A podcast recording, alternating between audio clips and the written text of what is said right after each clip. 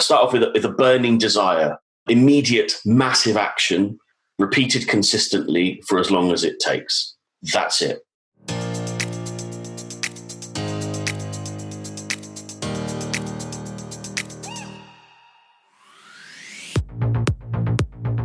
You're listening to the Fearless Business Podcast. You're in the best place to learn about how to grow a business, get more clients, and make more money without fears and limitations, all while having fun in the process. Robin Waite is the founder of Fearless Business, a business accelerator helping coaches, consultants, and freelancers double their income and more. Now, here's your host, Robin Waite. Good morning, everybody, and welcome back. It's the Fearless Business Business Podcast. I've got to put my teeth in for this episode quite clearly. Uh, I've got an amazing guest actually today, very good friend of mine, um, an amazing business owner. Um, we share a few clients in the medical aesthetics um, uh, business um, as well, market. Uh, Richard Crawford Small, he has 15 years uh, working within the aesthetic medicine sector, um, has worked with many different technologies and products, and has also had a stint in the Navy as well, which I'd love to hear more about. So, welcome to the Fearless Business Podcast, Richard. Hello, Robin. How you doing? Welcome, everybody. Great to be here. I'm good, thank you, Richard. Uh, right, let's dig straight into it because I'm just curious about like how you managed to make the transgression from navy into medical aesthetics because it's such a niche business. So, how did you get into medical medical aesthetics? Yeah, what a question to open up with. transgression is probably the right word, actually. Um, so, I think the, the, the thread that connects it all is is tech. Actually, it's technology. Um, so yeah, I did. I left When I left school um, at seventeen, I went straight into the Royal Navy. I did eight years, um, sort of as a um, kind of weapon engineer, um, gunner, essentially. And um, after I'd done a few sort of different deployments, I basically just realised that my my career led else lied elsewhere. I had a pretty bad knee injury as well. Actually, I was playing rugby, so it kind of um, put me shoreside for a couple of years, and they gave me an opportunity to kind of rethink things a little bit. And I decided that you know the the world outside of the armed forces was had a bit of an attraction to it. So it was that was around '98, and it was a time when the kind of the internet started to come alive. You know, we ha- I was doing um, a project then based around sort of Windows NT networking. So it's putting different systems together while I was still in the Navy. Um, and I really enjoyed it. So, but I wanted to get much more into the sort of creative aspects of it. I'd always been interested in comic books, music, art, film, um, you know, what, what was called at the time multimedia. And um, so when I had the opportunity to basically leave university, leave um, the Navy in Portsmouth, I went straight literally into uni, uni University of Portsmouth, and I did a really early degree. I suppose now it's called Creative Technologies, but back then it was called Entertainment Technology, and it was literally cobbled together from all sorts of different disciplines. So sound engineering, uh, art and design, graphic design, um, project management, and you know, uh, sort of t- coding, all sorts of bits and pieces to create the sort of project managers of the future. Um, really interesting, good, good, degree. I really enjoyed it actually. Um, trouble is, when I left, it coincided with the dot com crash. Ah, so um, we had so essentially you know, lots of very well qualified people out there not getting work. So there was not there was nothing really for me. Um, but also, I'd realised at that point that I didn't really want to sit at a computer. Um, I enjoyed. I was still you know quite a people person and enjoyed you know talking quite a lot, as you probably gather through this this uh, interview. And um, so I went into sales, and I started selling um, essentially multimedia packages for design agencies, etc., etc. Did I did quite well at it, but it was I was just running out of running out of enthusiasm for it, and. Um, a friend of mine was working for a, a biotechnology company, which sounded very exciting. Um, and um, what they were looking for were essentially self starting salespeople who were quite entrepreneurial and innovative. And because I'd kind of created a few different sort of, I suppose, entrepreneurial businesses, so working with the design agencies and essentially creating multimedia functions or sales for them, um, essentially effectively creating little business units for them. Um, I thought it'd be quite fun. So I applied for the job, I got it, and it was selling a product at the time It's a technology called a hyaluronic acid. I didn't have a clue what that was, to be honest with you. I learned pretty quickly. Um, into the glamorous Botox industry, which at the time was just starting to kind of get, gain traction. So I got into that sector really early on, but it was what attracted me to it was a combination of say, pure sales ultimately, but also was the ability to kind of help shape businesses. Um, and because I, my understanding of how tech worked, of how you know the connection between you know connecting, you know, communicating one person to another through tech, it kind of worked quite well. And also dealing with medics, their essentially their understanding of sales, marketing, business development was pretty low. So we got to grow lots of businesses quite quickly in a market that suddenly just boomed. Um, the company I was working for got acquired by another company called Allergan, who manufactured Botox. So they took the filler, which was called Juvederm Ultra and Botox, put them together, created a different portfolio, and that was it. The kind of market was set, um, and that was my career for next sort of eight years. Was working for Allergan, essentially selling um, hyaluronic acid fillers and Botox, and growing and helping develop the market. Um, 2011, I left. I just wanted to. That entrepreneurial streak is, is deep in my DNA. It's not going anywhere. Um, so I kind of got a little bit tired of working for the man. Um, set up my own consultancy business to kind of do what I was doing before, helping bro- grow brands, grow businesses, and develop those. Um, and that sort of led on a on a path to creating the aesthetic entrepreneurs. It's it's an amazing story, and actually, like uh, you know, because obviously um, you've niched specifically with aesthetics businesses, and I have yeah. a couple of clients who also um, run aesthetics businesses. And one one of the fascinating things about that industry, because it's it's super niche, it's a uh, um, you know, it's it's one of those purchases which people make, which is like you know, it's it's like luxury shopping. It's going out and buying mm. a hand, handbag or a Range Rover. You know, yeah. you go and get your Botox done in a way. Uh, I know that obviously. Um, there are instances where people have sort of um, you know issues with their skin and things like that. So there are genuine medical reasons why they also need treatments as well. Mm. But what what's um, astounded me with the with the industry is the margins in it, which I don't think you can get in any other industry. And it baffles me that there are still estheticians out there. And the same goes for the coaches and consultants we work mm. with. There is good margins to be made in coaching and consulting. But somehow some people still manage to cock it up. yeah, yeah. You um, you make you make a good point. I mean, you, you, they can. I'd say to them, they can turn fifty quid into five hundred like that. Um, they can make money faster than I can. The margins, are, you know, are, kind of set by their own their own market. Um, it mar- that kind those kind of margins mask an awful lot of things. I mean, you can make money like that. You can have a pretty ropey business, if I'm honest. Um, and most a lot of the businesses start off as kind of boutique or lifestyle. So it's just one person, owner operator, you know, clinic in the house. Then they'll move on to into a salon. So the overheads are quite low.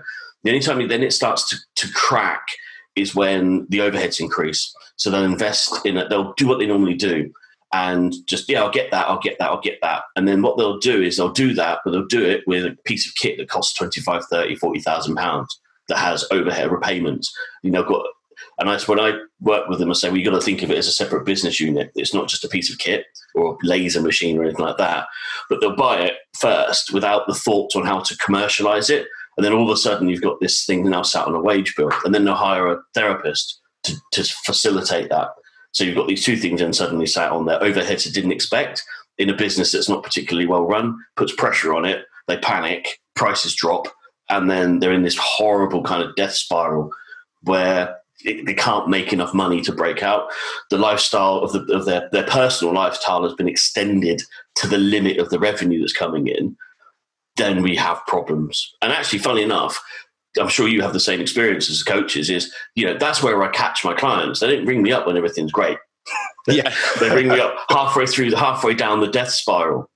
Um, and so it doesn't, it doesn't take a lot. It doesn't take a lot for that death spiral to kick in, though, because you've, what you've outlined there is, you know, turnover increases, so we'll start mm. spending more money, and then all of a sudden, turnover just dips a little bit like that. Yeah. Now we're in a deficit, and it doesn't hmm. actually mm. take a lot when you start to sort of, you know, for those margins to disappear and evaporate very, very quickly. Mm. One of the challenges I've seen, I remember going into a um, uh, uh, local clinic to see a, a therapist per, as a personal thing. Obviously, you know, I have mm. mental health issues, so I went to see a hypnotherapist mm. to go through a couple of things. And on the way out, I, I looked into one of their rooms um, so it's kind of used by lots of different therapists and things like that.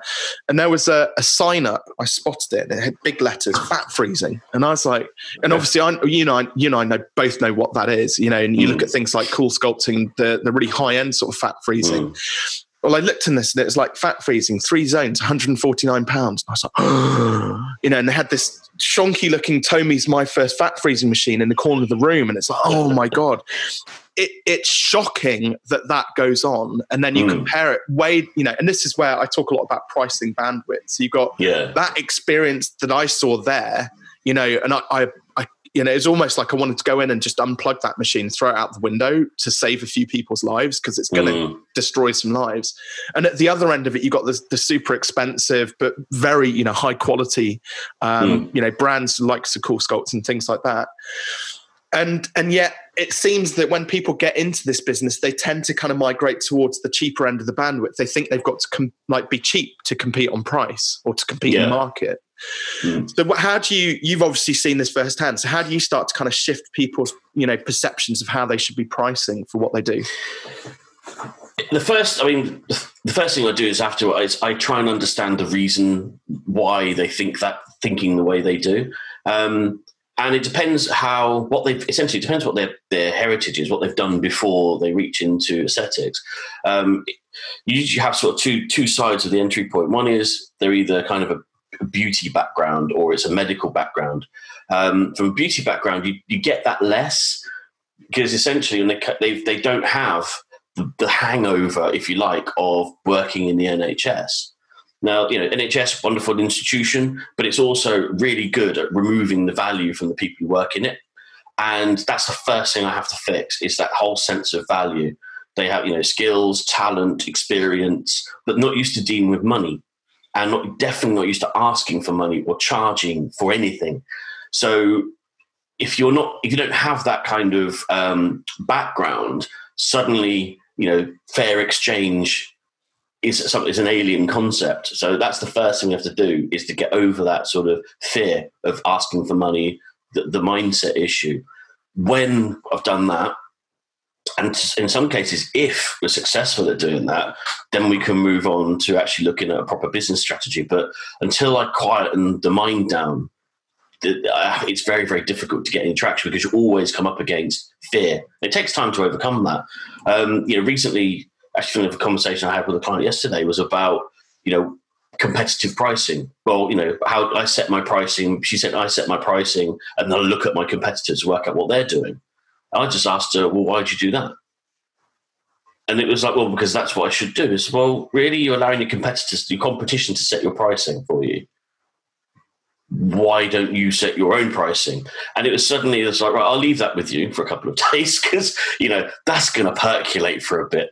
Um, but yeah, I mean, you have to sort of challenge perceptions, challenge um, established logic, belief systems, status quo. What you know, what the bloke down the pub told you, what your mum told you, what your boyfriend said. You know, well, I, I, think that's the scary thing, isn't it? Because our value system is based on, you know, it's it's pre-built, pre-programmed into us, mm. you know, by the time we're three, by our parents. And mm. the arguments probably which used to go on in, in the household, you know, around money and things like that, or scarcity, paying for the mortgage, and we've got to go out and work and all this sort of stuff. And um, you know, you think about it, by the time you're three, you have no, or when you're three, you have no concept of you can't really count, can't add up, you have no concept of money or exchange. Yet mm. your your value system has been designed for you. It's quite scary, and I think a lot of people are quite unaf- uh, they're quite afraid of unpicking that. Yeah. One of the things I hear a lot, especially with small business owners, um, and especially exactly like you said, you know, I, I mentor on a couple of programs for people in public services, and the first thing they say is, "I am the brand. I am the business." So what they're doing there is they are linking themselves and their value mm. system directly, you know, on the other hand, with what their business is going to be doing. Mm. And you mm. need to separate the two. You can be skinflint over here for yourself, but your mm. business requires you to go out and be brave and ask for lots of money in order yeah. for it to survive. And you have to separate the two. It's the same as mm. if you have like an emotional wobble as well. You can be all over the fucking shop over here, but over here, your business needs you to be stable. You mm. have to separate the two off. And and I think when when business owners do that, they have like pretty major ba- breakthroughs. You know, I've yeah. seen people double, treble their turnover in the first year of just having that one moment of realization. Mm. Incredibly powerful. Um, how, how do you see um, how do you see the industry kind of changing, sort of moving forward? Because obviously it is becoming more competitive. Yeah, it, it's becoming competitive because the barrier to entry has dropped, um, and how I there's, how it's how it's going to evolve. I would like to see it evolve. I think they're probably two different things. I mean, how I sort of position myself in the market is I don't I don't tend to work with the sort of the, the lower end of it.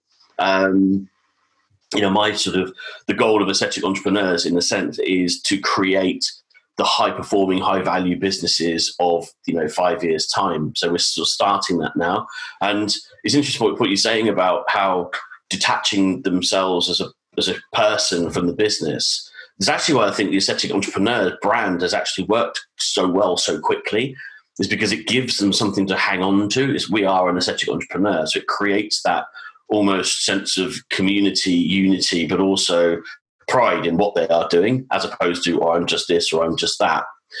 And that's how I'm hoping, well, want the business, the the sector to to to move forward. It's you know, it's a source of annoyance for me that when I go to actually, it, it, well, three things happen if I go to a kind of like a dinner party, for example, right? And you sat around the table and have the conversations. There's a few people there you don't know, and then it will be what you, the sort of what you do for a living. They'll find out that I'm in someone else. Invariably, someone else will tell them that I work in the aesthetic cosmetic surgery sector. Um, they'll hear a bit about my background. Someone will go, "That's really interesting." You know, you used to sell boobs, fake boobs for a living. It's like, yeah, that's what I did. Um, and then the market, then the conversation will invariably come round to uh, Leslie Ash or the you know Jocelyn Wildenstein or you know the human Ken doll, it automatically hits the negative side of things, and that's a sort of massive source of frustration for me because the industry is better than it is better than that. Um, you know, it's better than the Daily Mail headlines and you know the botches. Um, you know, if you look at the positive impacts it has on people, quality of people's lives, you look at people like Katie Piper, you know, who have been, you know, horribly disfigured, but then also had their lives restored. That doesn't just happen for one person; happens for lots of different people. The change in people's self-esteem. Um, you know, it's not just vapid, vacuous vain treatments. It is, you know, these do have an impact. Well, a majority of the treatments the majority, yeah, majority of the treatments are, are, going to be things like you know teenagers who have struggled with acne all you know exactly. since their hormones kind of kicked in and they've yeah. got no other way to control it you know than have you know even something simple like an LED treatment but that happens in an aesthetics clinic you know and then all of a sudden somebody finds out oh you've been going to an aesthetics clinic you must be having botox you know and yeah. they start to make these assumptions and it, mm. it's it's such a shame because like you said the industry does so much good mm. and I, I, love the fact that you're kind of on a i feel like you're on a bit of a one-man mission to change some of those um, especially through the book as well we haven't mentioned the book yet but um, you wrote the book changing faces um, you know and it, and it feels like having having read it you you wrote the book in order to not just change the industry but also change people's perceptions the industry which i think is great yeah um, i think that it's important to try and do both because one is sort of like you know from a personal point of view you know as a an individual involved in that industry, I don't want to be thought of as profiteering or you know ruining people's lives. And I call people out on it and say, you know, it's absolute bullshit. You know, it's but um, but the reason that the industry is thought of that way, they, they have to take some responsibility for it. And it's because of the way that it's been allowed to be communicated. It's because they've allowed these things to happen. Um, you know, I, I, I don't ever get involved in the clinical aspects of it. From my point of view, is if you're working with me, clinical, that's your responsibility. You should know your job, right? You should be good at that. But from a business uh, marketing perspective, that's where I can I can help. Um, but the ma- the messages that they communicate have have to change, and it has to become more about less about Botox and fillers and treatments, and more about philosophy, values, vision, business culture. You know, the, why are you doing this? Why have you decided to do all of this? And it's not just about oh, I need, I want to make more money. Sometimes it is, but that's not really going to inspire your clients to come and have treatments with you. You know how you can make them feel. You know, become more experienced focused more than treatment focused is is the way that I want people to them to start to communicate, and it is happening. It's starting to see a slight turn, especially in you know the clients I deal with anyway, because I make them do it um, and become more proactive in that messaging. So not allowing you know the the UK media to drive the narrative and actually have the industry drive the, a positive narrative instead. Well, that that ethical and moral message is something which I think it's not just um, something which aesthetics businesses um, need to start implementing. It's every business mm. because um, I mean, so we'll stick with aesthetics. Obviously, that's that's your niche, but and uh, you know, imagine you've got somebody who's vulnerable coming into a clinic thinking that Botox is the thing that's going to improve mm. their confidence. And on the flip side of that, you have a, you know maybe somebody who's just started out a nurse who doesn't have the or not not not a nurse nurse an nhs nurse but you mm. know a, a, clinic you know somebody who's just um, got trained up to deliver botox injections but they're not necessarily there in terms of people skills mm. and the one thing at their back of their mind is i've got a mortgage to pay so i need to sell this person botox or i'm not going to be able to put food on the table and keep mm. my house that is where i think there becomes a very fine line between it starting to become unethical um, yeah. and it's the same it's not just it's not just in aesthetics. This happens in every business. You know, people taking on clients because they need the clients, not because yeah. it's within the best interests of the client. Mm. You know, if if I have a um, a prospect who maybe is struggling to get over the financial investment of coaching, for example, but you know, if I know hand on heart that I can create an amazing result for them, I will fight aggressively to take them on as a client. Mm but I'll do the complete opposite if it, if the opposite is happening. If I'm like, actually, yeah. do you know what? You need some help, but I'm not the right person for you, or you know, maybe they need some specialist help. Maybe actually they need to go and speak to Richard, or they need to go and speak to a Facebook ads guy, or a mm. you know hmm. a, a, social media marketing expert, or something, which is things which we don't do.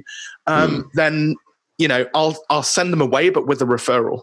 It's a bit yeah. like you wouldn't go into a GP surgery, you know, neck's bleeding, um, mm. you know, and then they just kind of turf you back out in the street and say, "Oh, we can't fix necks." They'd say, "No, no, we'll book you an ambulance and we'll send you to A and E because you need to have an operation right now to have your bleeding mm. neck fixed." Mm. Um, it's about doing, I think, for every business, the right thing by their clients, not the right thing by themselves. Yeah, I agree. I think you know, there's there's no right way to do the wrong thing, and it was when I first sort of started off, actually, in, in, you know, in 2004, when I first got into the market, as a, a surgeon said to me, because the big problem we've got is that when you put a large amount of money in front of anyone, you challenge their ethics. And you know the the ethics of you know of a medic of medical practitioners is the Hippocratic oath, right? You know, it starts off do no harm, and I think I do think sometimes from certain people that gets forgotten the majority of the market, absolutely, it's still right there at the core of their of their being, their DNA, core of their being.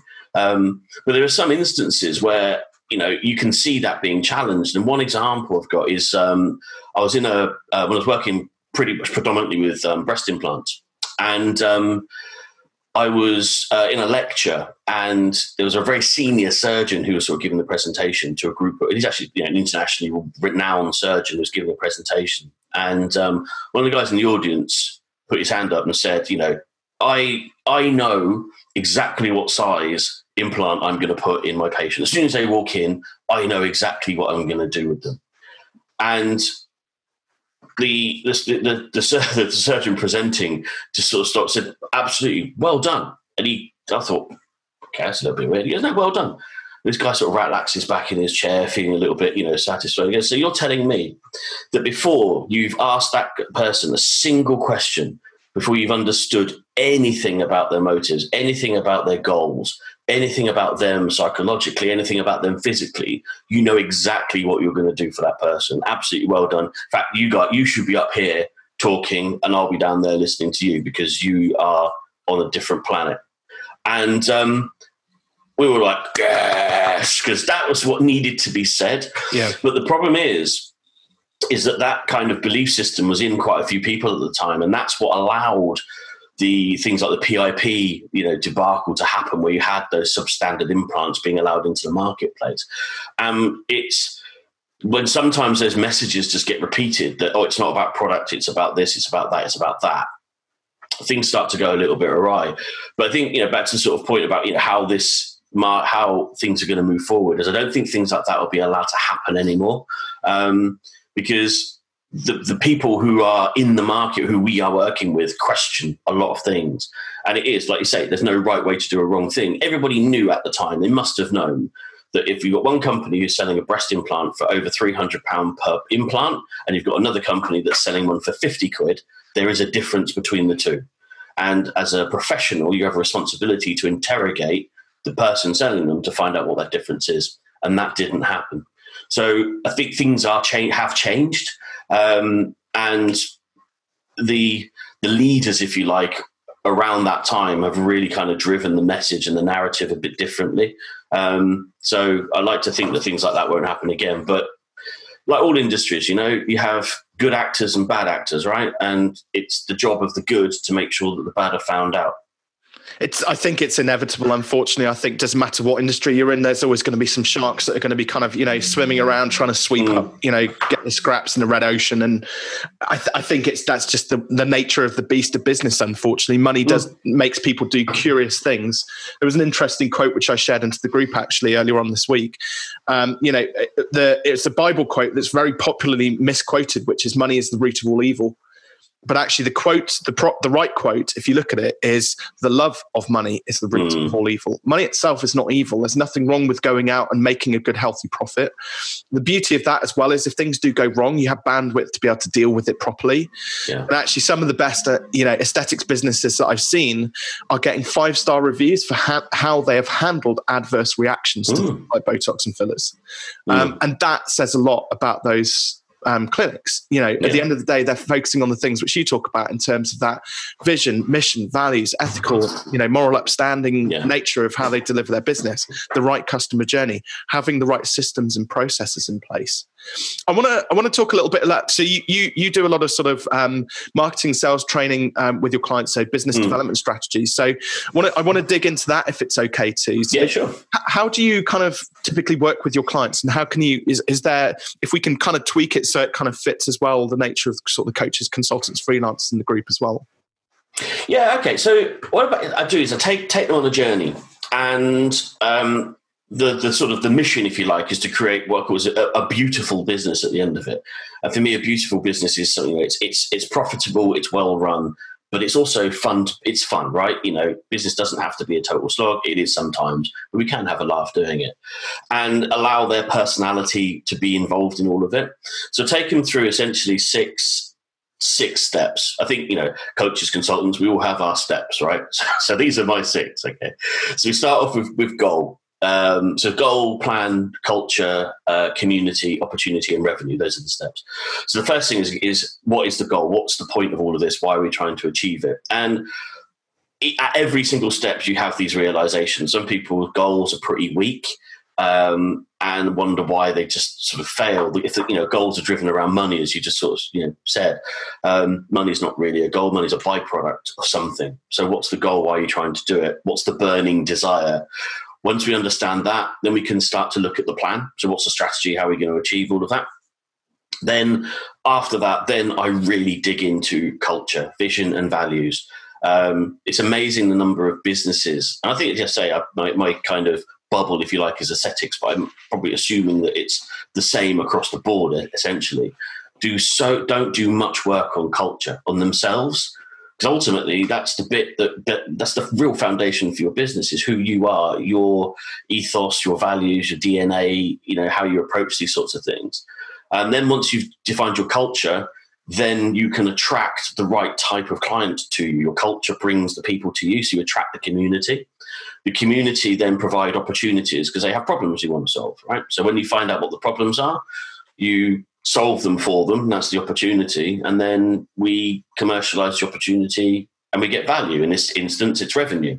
So we go through those steps goal, plan, culture, community, opportunity, and revenue. That generally creates growth. And the funny thing is, is that when people hear that from me for the first time, they say, Well, why are you putting money at the end?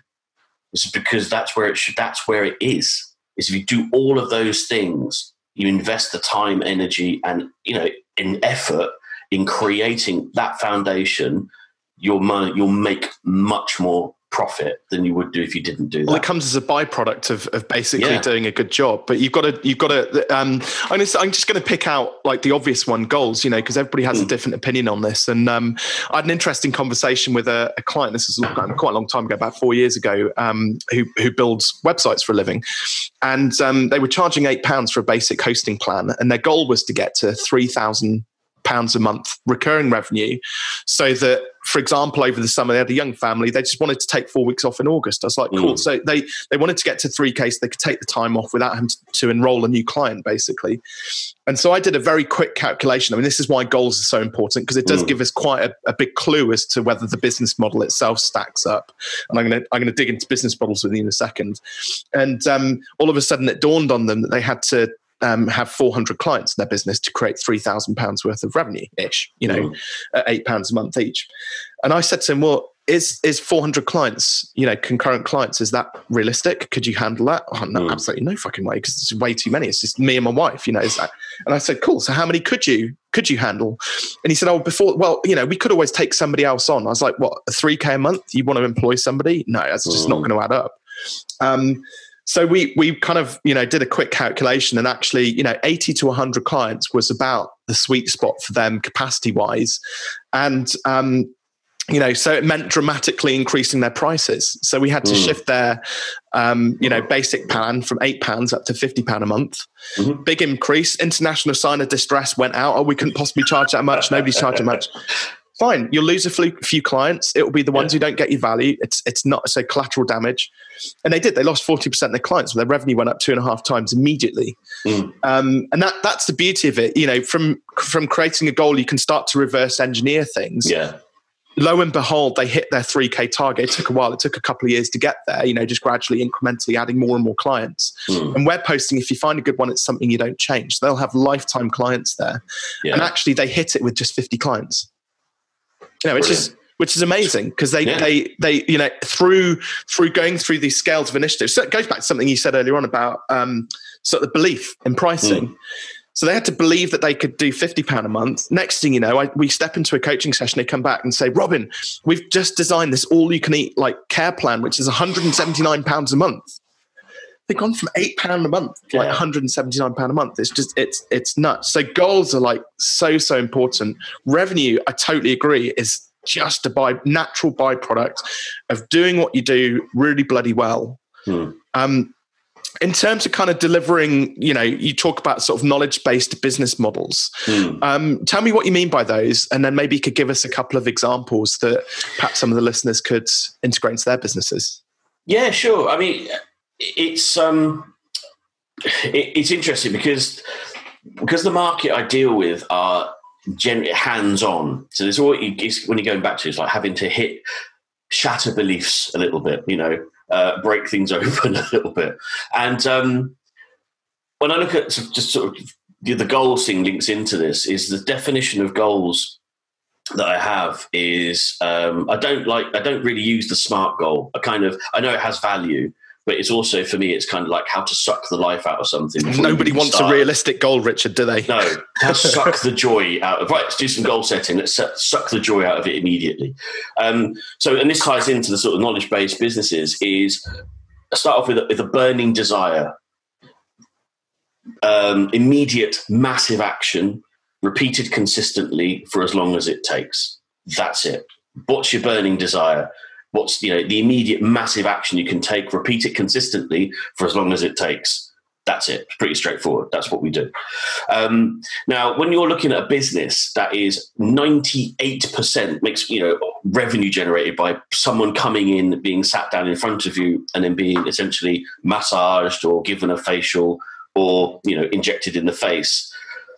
And I look they look at them and say well knowledge based business. And they're like how the hell am I going to do that so it's only something, something that we've recently started to implement is having to unpack and, it works through the process when we start to look at a culture plan etc etc we can start to unpack what they know. And one example is i had a, a, a dentist who um, you know get qualified as a dentist went into aesthetics but actually was sort of starting to specialize in in sleep and starting to understand about how um, you know sleep worked. You know, these are medically minded people. She studied dentistry. She can turn their hand to different things. It's not a problem. Um, yeah, how sleep worked. You know, the difference in terms of you know being exposed to blue light before sleep, hormones, and essentially then moved into looking at biohacking. And um, what I said to her was, "You've got a course here." What do you mean? She says, right, what is it you're trying to achieve? What's the goal you're trying to achieve for your clients? So we kind of looked at that and it's like, right, you want them to sleep better. Fine. You want them to have a better life. So how much of that, firstly, exercises said, how much of that needs you to actually physically be there to do that? And then once you sort of shake the tree a little bit and look at, well, I don't really need to be there to do that. And I don't really need to be there to do that. Says, right. So about 80% of it you could actually put as a video or podcast, or you can create some asset that doesn't require you to be there to actually facilitate this. And so the same thing if you're you know if you're doing skincare or anything like that is a lot of the knowledge transfer you can actually get that outside of the physical contact. So the way I explained it to people is think about having clones. So if you could clone yourself, what would you have that clone do? So you've got a clone that can specialize in lots of different things. You know, we can reproduce you. So one I, I always say it to myself is, God, really awesome if I could re- reproduce myself. And I realized actually you can. It's just called do a video. you know, put that video on somewhere that someone can watch it and draw them towards that, and then charge them for the for the because it's still valuable, right? It's still a revenue generator, and you charge them for it. Um, so one, and I think you know the, the knowledge based business. Um, it's it's it's in aesthetics is going to become quite a big part of it, especially as we move into the second half of you know 2020 and as we move you know into the into the, this this decade. Um, people's comfort with online purchasing, online video, online consultations, all that sort of stuff is going to improve. It's going to increase, right? Um, everybody's being forced to look at a camera. Who's being forced to to integrate and communicate through digital means, whether they want to or not. That's going to continue. So the businesses who are now taking that and going right, this isn't just a thing that's happening now. It's something that's going to persist, and I'm going to make the best of this, and then actually weave it into my business model. They've got a really great opportunity, um, and that's essentially what we've been working on. My that was my plan for 2021. It's now literally just been brought right here, bang, right now, because now it needs to be delivered. Well, you've answered one of the questions I was going to ask, which was kind of what you what are you working on at the moment? And I think um, I, I think it's going to be um, a massive shift. I mean, a little nod to the current crisis. I didn't, you know, we didn't want to sort of talk about this necessarily on the podcast, but I, I am I am concerned that there is going to be um, a dearth of like on online, you know, e-learning courses and things like that coming into the market, and whether that might, you know, whether they're good or bad, or whether it's going to end up saturating or not. I think it's going to be a really interesting time coming out off the back of this. I think what you're talking about is quite different. It's actually, you know, back it up with a very substantial, like, you know, um, piece of, of you know knowledge that's not just mm. created on sort of an ad hoc basis. Um, mm. we're, we're kind of coming to towards the end of the interview, um, Rich. Already, time's absolutely flown. So, um, I would encourage anybody to um, go and grab hold of a copy of Changing Faces, which is Richard's book. Obviously, it is aimed at um, aesthetics businesses, but you can dig into this um, with any business basically and get an enormous amount of tips. So that's available on, on Amazon, isn't it, Richard? It is. Uh, yeah, just put in changing faces um, and it will pop up. We'll we'll share a, a, link to it in the show notes as well. Yes. Um, if anybody wants to reach out and touch base with you, if they've um, if they've enjoyed listening to you, um, how can they do that? Um, simple way is you just ping me a friend request on Facebook. I'm in the group. I'm in the community. Richard Crawford Small. Just you know, reach out ping me, say hi, um, and we can st- we can start talking. If you want to email me, um, I'll put my email address in the um, in the link as well. But uh, Richard at rcsconsulting.co.uk. Um, and yeah, if you need anything, reach out. I'm generally easy to get hold of. Awesome. Thank you, Richard. I got one final question, and this one, mm-hmm. hopefully, it's not too much for curveball. You may need a moment just to think about it. So, I want you to, we're going to hop into the Fearless Business time machine now, and All we're right. going to go back to a, a, you get to choose which, you know, it's like um, back to the future here. You get to punch the date and then choose when you're going to go back to go and have a word with Richard Crawford Small T minus X number of years. Okay. When, when would that be, and what would you say to Richard then? Crikey. Um, all right. I will go back to, I can't remember the exact date, um, but it will be around this, around sort of autumn in 2000, in, sorry, in autumn around 1997. Um, and the date I'll go back to is the moment just after um, I ruptured my cruciate ligament playing rugby. And um, it was a bad, bad tear, bad injury. Literally severed it and caused quite a lot of damage in my knee. And I was 24. I was um, still serving in the navy. I was I was good at my job. Actually, I was very very good at my job. I'd just been passed for promotion, um, so I was just about to go on to the the, the course to qualify, um, and I would have my, my next ship was all lined up. Everything was set, and I was you know playing rugby at reasonably high level as well, and um, everything just stopped on that kind of second where just got caught around the around the the neck, pulled back, my leg went underneath me, and I heard this massive crack, and I felt it inside my knee, and then massive amount of pain, huge amount of pain. I was sick on the pitch, um, you know, and I got told at that point then that you know I was looking at two years rehab, and um, my my life had just collapsed. My career had literally my naval career just ended, um, and um, I'd go back to him right there when he's in the ambulance on his own because I remember being there and in that moment thinking, "What the hell am I going to do?"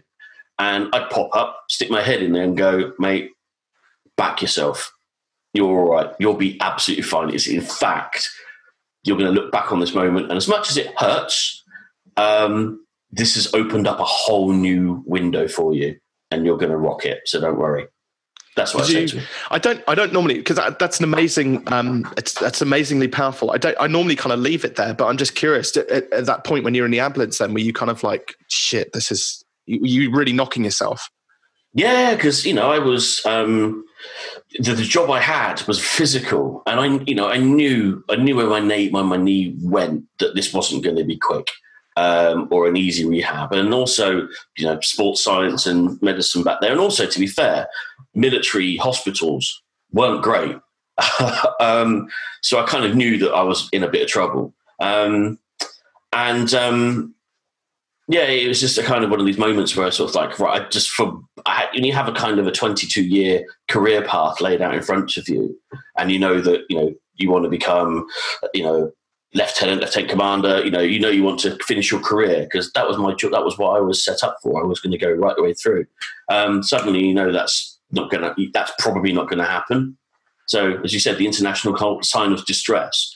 Um, and I had to essentially, the, the, word of the moment is pivot. And um, I didn't know what that was at the time, but it gave me an opportunity actually to learn how to do lots of different things and made me realize that I was probably cleverer than I gave myself credit for, um, much more adaptable. And um, it, yeah, it allowed me to get involved in something I really, really enjoyed, which is you know technology, but also, you know, I didn't know that I could do marketing. I didn't know that I could do these things. So imagine what had happened if I'd made that through that tackle. yeah. Well, yeah, but but at the end of the day, Richard, you have backed yourself. I'm in awe of what you've created with aesthetic entrepreneurs. You know, we had, had the pleasure of sharing the stage with you at the recent um, um, aesthetic medicine conference. You know, which was such a pleasure, and I'm so grateful for that opportunity. You know, um, what you've what you've um, like I said, the advice you've got in your your changing faces book as well is absolute gold. You backed yourself, mate. You didn't know it at the time, but you backed yourself. You did it. So um, it's a really powerful message. It's all we can do. At the end of the day, control we can control and what we can't control. All I can control is what I do. Yeah. 100%. Listen, Richard, it's been an absolute pleasure. Um, I really appreciate you and your time, which you've given up for the Fearless Business podcast. Um, thank you so much for coming onto the show. Thank you very much for the invitation. I really enjoyed it. Thanks, Robin.